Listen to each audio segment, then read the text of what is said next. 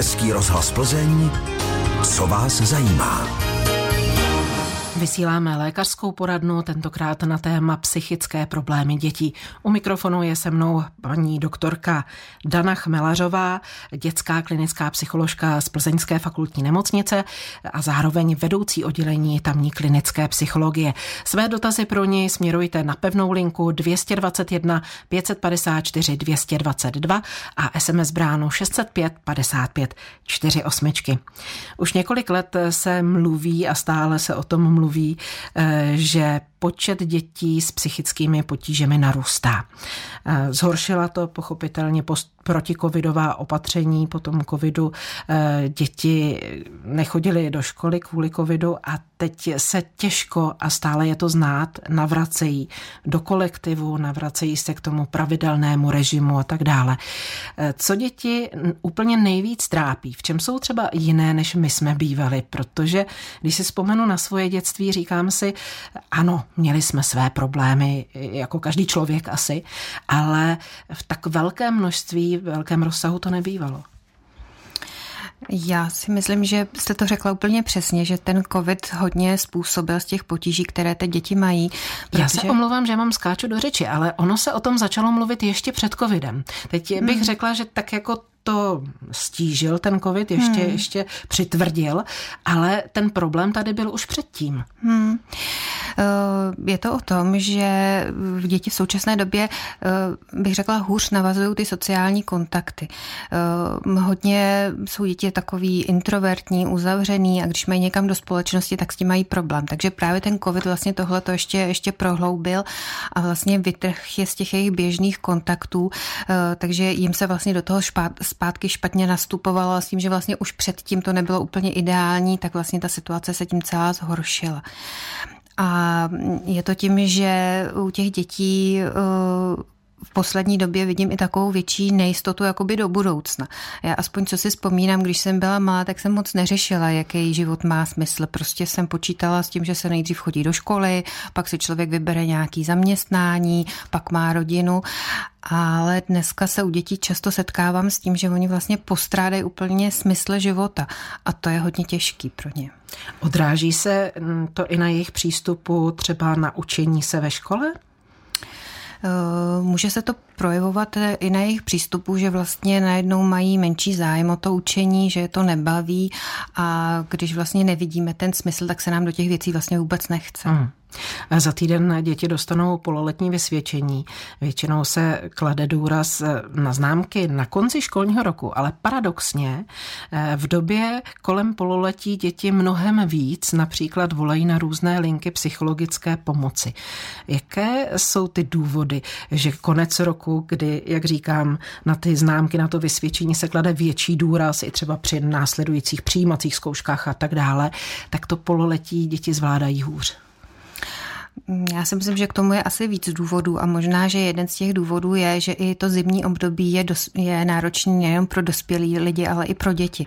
Že to období, kdy je hodně tma, jsme málo venku, eh, málo se pohybujeme venku, máme málo těch endorfínů, takže v to zimní období ty věci zvládáme hůř, než třeba potom eh, na jaře a v létě a navíc děti v létě mají vidinu těch dvou měsíců prázdnin, což je hodně dobí a hodně jim to pomáhá to překonat. V poslední době se mm, opět vede debata o tom, zda malé děti ve škole vůbec známkovat. Myslíte si, že děti, které, protože některé už teď v současné době nejsou známkované, eh, učitele je, učitele je hodnotí slovně, eh, přijímají s nás to vysvědčení líp? No, nevím, jestli úplně líp, ale myslím si, že to slovní hodnocení má určitě velký význam, ale samozřejmě pokud je udělaný správně nebo pokud je udělaný takovým způsobem, aby to dítě motivovalo. To znamená, není slovní hodnocení jako slovní hodnocení. Pokud tam ten učitel dokáže vystihnout a podpořit to dítě, v čem je dobrý eh, a zmínit tam v čem by se mohlo zlepšit, případně jak by to mohlo udělat, tak si myslím, že určitě ty slovní hodnocení uh, jsou velkou výhodou. Uh, druhá věc je, že si myslím, že mm, by se to trošku měli zamyslet i rodiče nad tím známkováním a nad tím hodnocením, protože ne každý dítě nutně musí mít sami jedničky, obzvlášť potom, když je třeba na střední škole. Já, když si vzpomenu sama na sebe, tak matika a fyzika rozhodně nebyla moje silná stránka a vysokou školu jsem udělala, měla jsem stipendium prospěchový, takže zamyslet se nad tím, jestli opravdu je tak nutný, aby to dítě mělo dobrý známky ve všem a nebo aby bylo v klidu a v pohodě a našli jsme tu jeho silnou stránku a v tom jsme ho podporovali. Ano, právě někdy nad tím vysvědčením i my rodiče, prarodiče špatně hledáme ta správná slova, abychom dítě jaksi nepodrazili mu nohy, hmm. ale spíš eh, motivovali, eh, pokud eh, vůbec právě tam je nějaký prostor k motivaci. Jak říkáte, někdy ty známky nemusí být úplně ideální, ty nejlepší hmm. Hmm. a přitom vlastně je to v pořádku. Hmm. Já bych každopádně vždycky začala tím, co se povedlo. A já si myslím, že to je možné najít prakticky vždycky, takže eh, to, co se povedlo, to, co se daří, v čem je to dítě dobrý. A pak samozřejmě dojít k tomu, co se teda nepovedlo, ale ne tím způsobem, že bychom kritizovali, křičeli, zlobili se nebo nedej bože dítě začali trestat fyzicky. Ale spíš to vzít jako takovou výzvu, protože ten papír, který máme před sebou, ten už stejně nezměníme tam prostě ty známky takový jsou a jiný nebudou. Ale spíš se společně zamyslet, co by se teda dalo udělat jinak, zeptat se, v čem by to dítě třeba potřebovalo pomoc. A někdy je možná i docela dobrý vzpomenout si na svoje dětství, a co nám tehdy říkali rodiče a jestli nám to pomáhalo nebo naopak ne a co třeba si myslíme, že by nám mohlo pomoct v té době. Míváme tendenci opakovat slova svých rodičů? Ano, Asi velice ano. často. Máme to zakořeněné v hmm. sobě. Eh, když se děti skutečně trápí kvůli vysvědčení, bývá to spíš eh, kvůli reakci nebo strachu z té reakce rodičů a nebo je to i kvůli vlastním ambicím? V současné době se hodně klade na úspěch eh, důraz. Dítě bývá hmm. motivované ze všech stran, proto jsem se o té motivaci také zmiňovala. Není tam spíš i ten problém, že cíl byl příliš vysoký a dítěti se nepovedlo ho dosáhnout?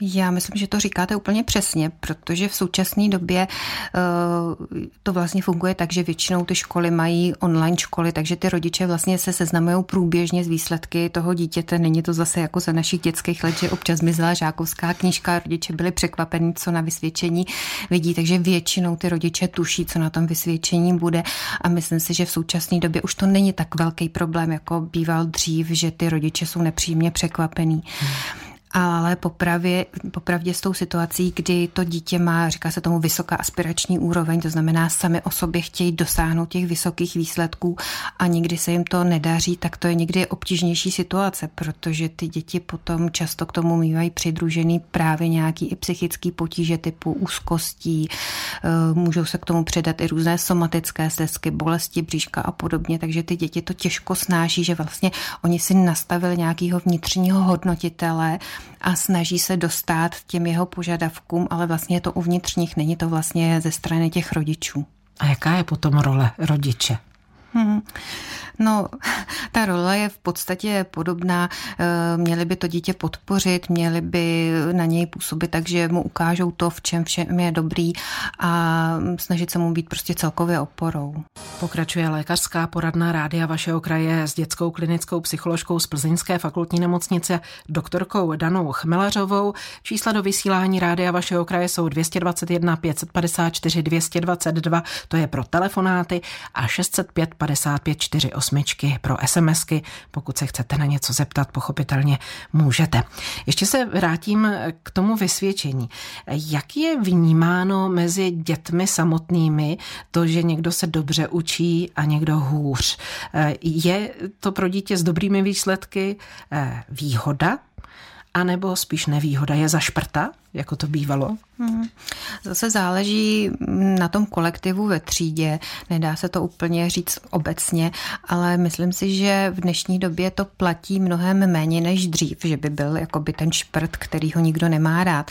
Naopak se stále častěji setkávám s tím, že eh, tyhle ty děti, které vlastně jsou chytré, snadno jim to jde, dobře se učí, jsou vyhledávání těmi kamarády a oni si je za určitý úplatek kupují a oni vlastně pomáhají, ale pomáhají tím způsobem, že jim něco dají obsát nebo že za ně něco vypracují a podobně. A podobně. Hmm. Takže eh, nebývají už tak neoblíbení, ale, ale je to trošku zjištní. A co tak nejčastěji současné děti handicapuje v kolektivu? No, Nejvíc si možná v dnešní době handicapuje právě taková ta psychická nepohoda, protože jakmile jsou ty děti v psychické nepohodě, tak vlastně mají ještě méně těch sociálních kontaktů, nedokážou si s tím poradit, nedokážou navázat uh, ty vztahy a začínají být víc a víc izolované to okolí to vycítí, hmm. může začít eh, takového člověka, takové dítě i šikanovat. Hmm. Jak se v současné době eh, projevuje šikana?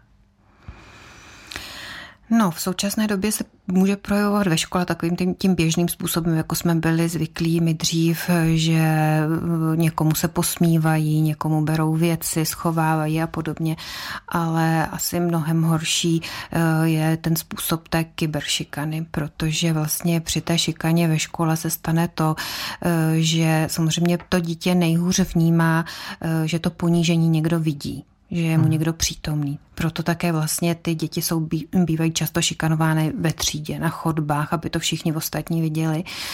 Ale vlastně ta kyberšikana způsobuje to, že to vidí obrovské množství lidí během velice krátké doby. Dá se nějakým způsobem na to dítě připravit nebo předejít tomu? Já myslím, že bychom měli vlastně učit děti od začátku, vlastně od malička, jak používat sociální sítě. Eh, měli bychom jim vysvětlit, že internet a sociální sítě můžou být zdrojem informací, můžou nám v některé situaci pomoct, ale že taky můžou být někdy velice nebezpečné a měli bychom jim vysvětlovat a ukazovat konkrétně, v čem můžou být nebezpečné. Pokud už je dítě šikanováno, poznáme to na něm? Chová se jinak třeba? Hmm. V některých situacích to nemusíme poznat jako rodiče velice dlouhou dobu. Většinou to poznáme až v době, kdy eh, to dítě už trpí tou šikanou poměrně dlouho a má to na něj velký vliv. Potom to můžeme vidět v tom, že eh, například se mění běžné jeho denní návyky, eh, často nechce chodit do školy, někdy je to ráno spojeno s nevolností, bolestí břicha nebo jinými somatickými stezky, začne se stranit i ostatních kamarádů, hodně se izoluje. A tohle to už jsou velice zřetelné mm, signály toho, že se něco děje. S dítětem si promluvíme, v tom lepším případě se nám svěří. A teď my stojíme před tím problémem, moje dítě je šikanováno, jak mu můžu pomoci? Hmm. Děti se o tom velice často bojí mluvit z toho důvodu, protože vlastně ti, kteří je šikanují, mu vyhrožují, že když vlastně to někomu řeknou, takže to bude ještě horší. A děti se také bojí toho, že vlastně eh, je nikdo, jim nikdo nepomůže a vlastně nezabrání té šikaně. Takže možná takový ten první krok je promluvit si s tím dítětem, zjistit, co se tam děje, ale pokud už je to opravdu v té míře, že vidíme, že to dítě to velice trápí, tak určitě je na místě zajít do školy a rozhodně chtít po škole, aby tu situaci celou řešila společně s námi může škola úspěšně společně s námi, tedy jak vy říkáte, vyřešit i tu kyberšikanu? No, u té kyberšikany to vnímám jako mnohem náročnější a někdy je to i situace, kterou už musí řešit třeba policie nebo další, další orgány. Myslím si, že tam už je to opravdu hodně náročný, to řešení. A radíte nám obrátit se případně i na policii? Určitě. Pokud cítíme, že to dítě je ohrožené a že opravdu eh, psychicky velice strádá, tak rozhodně je důležité, aby ty dospělí to řešili společně s dítětem. Český rozhlas Plzeň, co vás zajímá. Také děti mají svá trápení, prožívají úzkosti, deprese.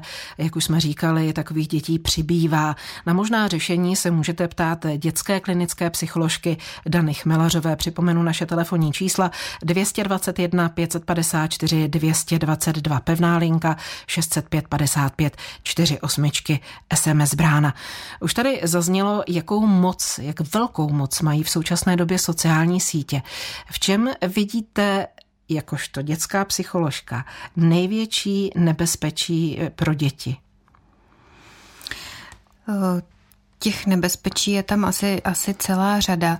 Eh, určitě bychom měli děti upozornit na to, že když dávají někam eh, svoje fotografie, kde aktuálně jsou, takže je nebezpečí vlastně ohrožení jejich bezpečnosti, eh, že je tam riziko toho, že tam dají nějaké své fotografie a do budoucna budou vlastně litovat toho, že je tam dali. To znamená, já nevím, kluci v 16, v 17 dají fotografie z nějakého bouřlivého večírku a za pět pět let budou chtít nějaký lukrativní zaměstnání a ten zaměstnavatel si může ověřit i to, že ten člověk vlastně nějakou dobu se inzeroval jako někdo, kdo není úplně spolehlivý, takže eh, to riziko je v tom, že vlastně ty fotografie tam zůstanou nebo ty příspěvky tam zůstanou jednou provždycky, takže tam zanechávají takzvanou tu digitální stopu.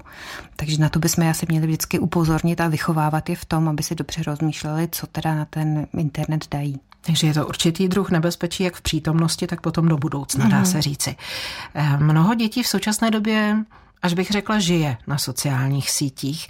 Eh, setkala jsem se dokonce s názorem, že dítě bychom neměli trestat znemožněním přístupu na sítě, protože ho tím připravujeme o určitou část jeho identity. Že my starší jaksi nejsme natolik stotožněni s těmi sítěmi, ale děti už ano. Souhlasíte s tím? Mm, já bych asi nebyla taková radikální, že bych to tomu dítěti úplně zakazovala, protože když něco úplně zakážeme, tak to dítě to samozřejmě chce o to víc. Když mu prostě ve 12, ve 13 zakážeme přístup na sociální sítě, tak to dítě se bude cítit eh, vyloučené, bude se cítit, eh, že vlastně je jiné, odtržené od těch ostatních dětí, ale myslím si, že je právě důležité tomu dítěti vysvětlovat, eh, co je možné, co není možné, co se může stát, jaké můžou být následky a případně třeba korigovat eh, i třeba ohledně, co se týká času, který by mělo trávit na těch sítích. Myslím si, že do 12 let je dobré kontrolovat to, co dítě dělá na sociálních sítích, kde se účastní, co si prohlíží, ale vlastně už od toho prvního okamžiku, kdy je začne užívat, tak bychom je měli učit, jak teda potom se mají osamostatnit a na co sami si potom mají dávat pozor. Já jsem se možná špatně vyjádřila. Měla jsem spíš eh, trest ve formě toho zákazu mhm. přístupu, mm-hmm. přechodný trest za něco, nebo eh, dejme tomu, dokud neumíš nádobí, nemůžeš, nemůžeš na mm-hmm. sociální sítě. To už je možná zase až příliš zjednodušené, ale že to dítě potřebuje ten přístup a ten kontakt neustálý. Tak. Mm-hmm. Je pravda, že u některých dět, dětí je to až taková závislost, že když nemůžou na sítě, tak, eh, tak jsou nervózní a neklidné. Eh, já obecně úplně eh, nemám ráda cestu těch zákazů, ať už jsou to sociální sítě nebo cokoliv jiného. Eh, někdy rodiče to řeší formou zákazu právě v těch místech, kde je dítě na to velice citlivé a velice ho to může někdy až jakoby zraňovat. Eh, vždycky, jak je to možné, tak já doporučuji jinou cestu než takovéhle trestání. Spíš se snažit domluvit. Hmm, hmm. I to se musíme i my, rodiče, naučit, co si budeme povídat. Eh, dříve děti bývaly členy obvykle od určitého věku, někdy v pubertě, eh, nějaké party. Dnes tady máme skupiny na sociálních sítích, je to logický posun, řekněme, vzhledem k rozvoji moderních technologií, ale je to dobře? Já bych zase trošku rozlišovala, eh, jak ta skupina na těch sociálních sítích vznikne. Jestli je to tak, že ty děti se skutečně znají z reálného světa, eh, výdají se, chodí spolu ven, jsou případně v nějakém sportovním kroužku nebo nějakém jiném zájmovém kroužku a pak mají k tomu tu sociální síť, eh, tak tam si myslím, že je to v pořádku, protože ty děti jsou v kontaktu, řeší tam spolu věci opravdu, co se týkají, týká sportu a jiných věcí. Ale jako problém vidím to, když když vlastně se ta skupina vytvoří jenom na těch sociálních sítích a ty děti se reálně neznají, protože ty sociální sítě sebou přinášejí i to, eh, že vlastně je to obraz často toho, jak bychom chtěli vypadat a ne jak v skutečnosti vypadáme. A teď nemyslím jenom fyzický vzhled, ale i naší povahu.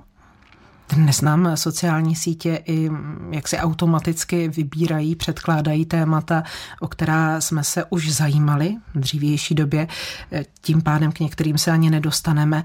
Nemůže to zejména pro děti, které nemají tolik zkušeností jako my dospělí, jsou s nás ovlivnitelné, znamenat určité odtržení od reality, vytvoření si toho opravdu virtuálního světa, který s tou realitou nemá tolik společného jiného, je jednostranný, řekněme? Hmm. Já si myslím, že to riziko tady určitě je a vždycky bych k tomu přistupovala tak, že ty sociální sítě jsou nějaký, řekněme, doplněk toho našeho života, ale že musíme říct, žít ten reálný život a k tomu můžeme eh, občas se podívat na sociální sítě nebo tam něco se dočíst, něco řešit, ale základ je ten reálný život. A to bychom měli dítěti neustále připomínat. Někdy je problém, že na těch sociálních sítích začínají žít i ty rodiče. Že často vidíme, že někde jede maminka s dítětem, sedí vedle sebe v tramvaji a oba dva koukají do telefonu nebo v čekárnách u lékaře, takže problém je někdy i trošku v tom, že tak žijí ty rodiče. No. Ano, na sociálních sítích se člověk, nejenom dítě, ale i dospělý člověk eh, může eh, s ohledem na to, co už tady zaznělo, co jsme říkali, utvrdit v nějakém svém názoru, eh, násobí to ta stále stejná témata, dostává se mu podpory od té jeho skupiny nebo skupin.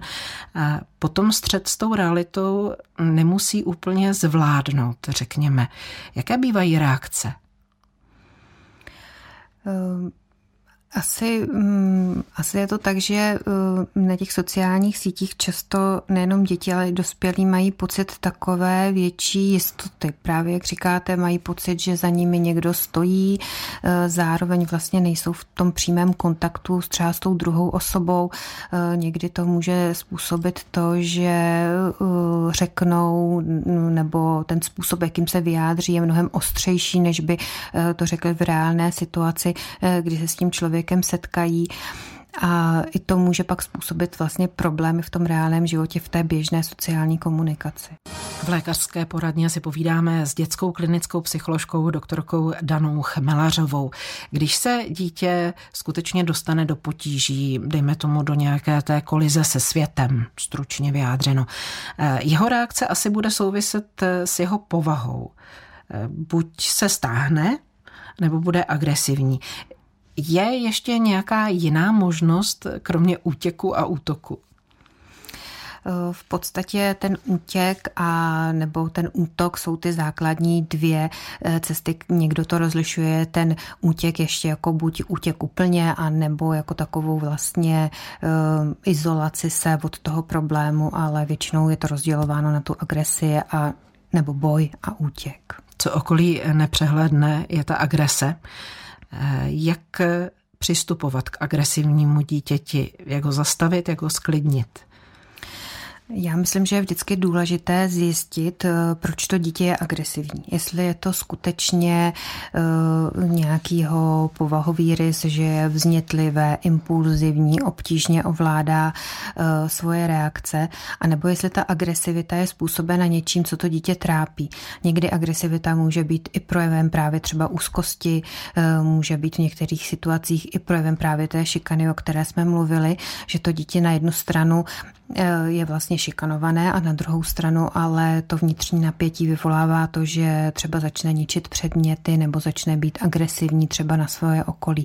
Takže určitě je vždycky důležité zjistit, v čem je ta, v čem je ta příčina té agresivity.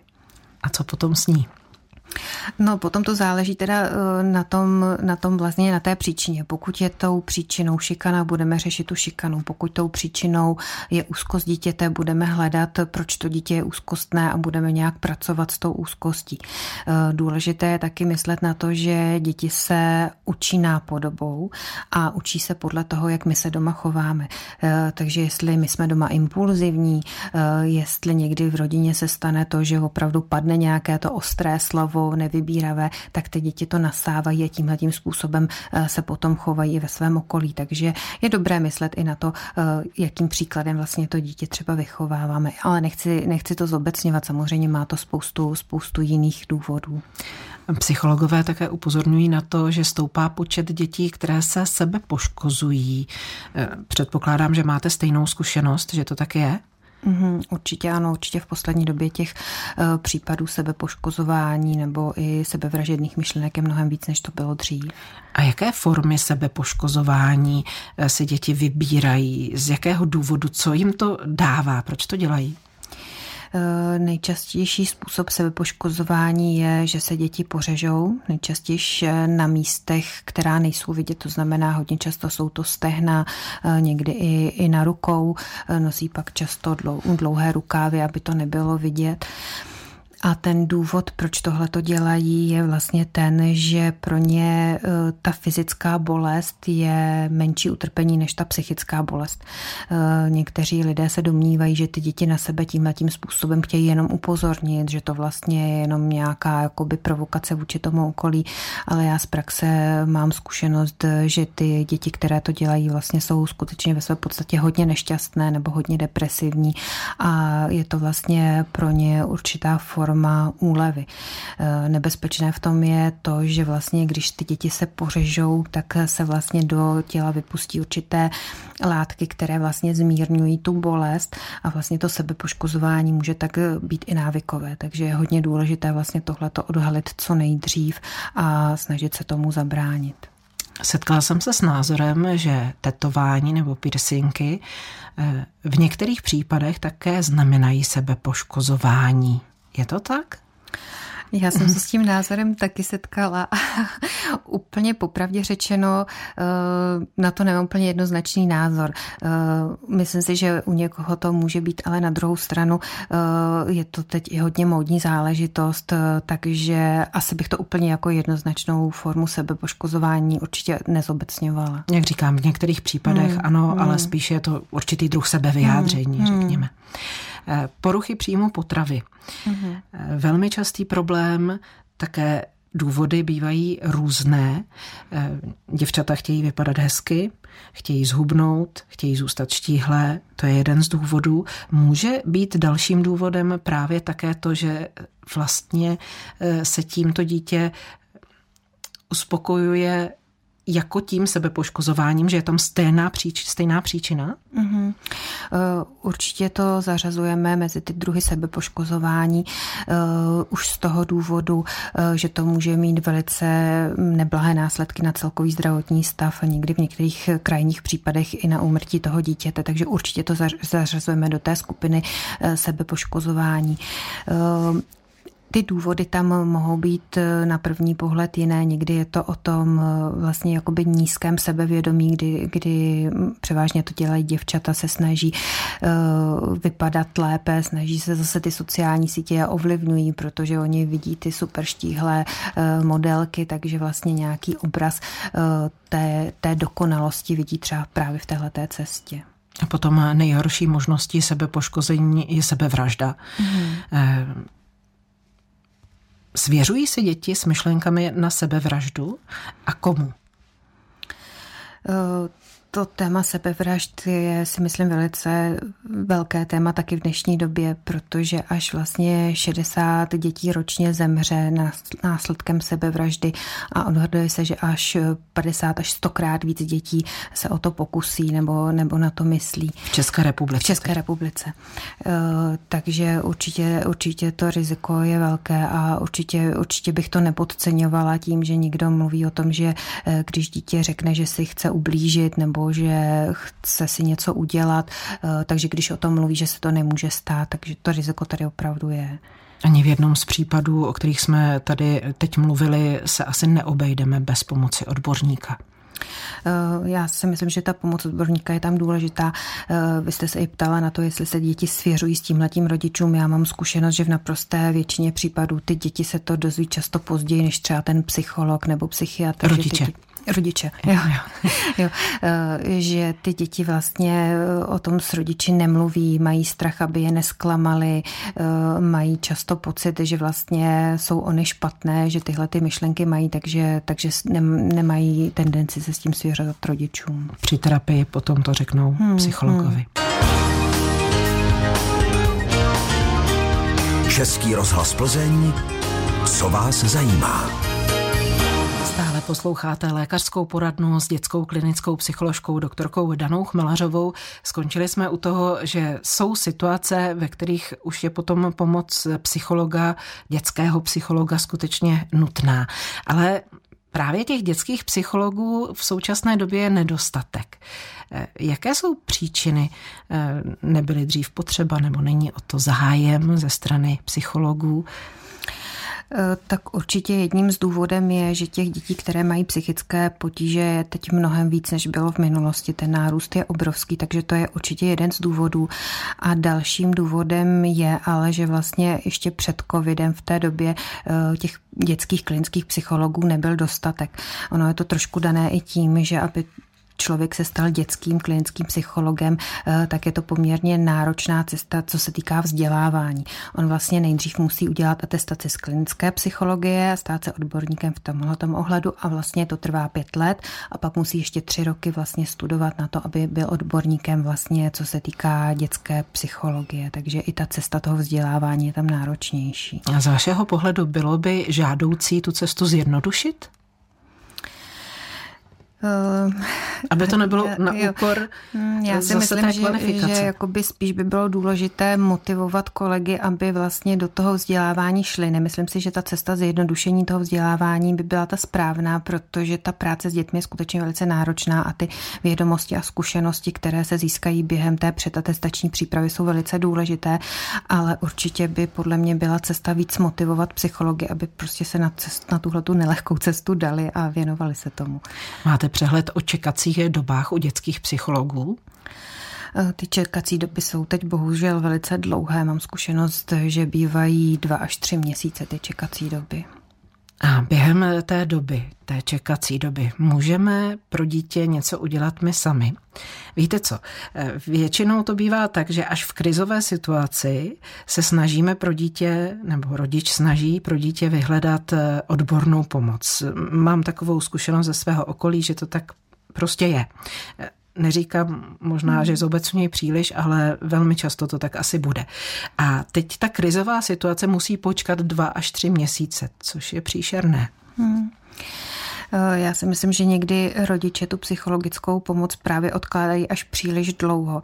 Eh, že určitě je dobré nechodit, když to řeknu s každou blbostí, za psychologem, ale na druhou stranu, když už vidím, že několik týdnů to dítě má potíže a nelepší se to, nevím si s tím úplně rady, tak vždycky bych se snažila tu psychologickou pomoc vyhledat spíš dřív, než až to opravdu vygraduje tak, že už dítě nechce odejít do školy nebo má nějaké zásadní problémy třeba ve škole nebo s těmi spolužáky. Takže jeden z těch, jedno z těch doporučení je uh, nenechat to vygradovat a hledat tu, tu pomoc dřív. Jestliže ale jsme v té akutní situaci, hmm. máme nějakou možnost uh, okamžité pomoci, někam se obrátit, alespoň o radu? Hmm. Eh, dá se samozřejmě zavolat určitě na krizové linky, eh, na eh, linku, dětskou, mm, linku bezpečí pro děti a nebo na linku první psychické pomoci pro dospělé. Na základě vaší zkušenosti, jak vytvořit dítěti bezpečné zázemí, díky kterému by se s nás vyrovnávalo s různými problémy ve svém životě? První věc je, na kterou rodiče třeba tak často nemyslí, je, eh, že když oni sami budou v pohodě, eh, tak je velice pravděpodobné, že ty děti budou mít tendenci být také v pohodě. A na druhou stranu, když my sami budeme dlouhodobě v nepohodě, tak je velice velká pravděpodobnost, že to bude mít vliv i na ty děti. Takže eh, myslet i na sebe, myslet i na svoje psychické zdraví a vlastně dávat těm dětem najevo svoji lásku a to, že vlastně přijímáme takové, jaké jsou a v každé situaci.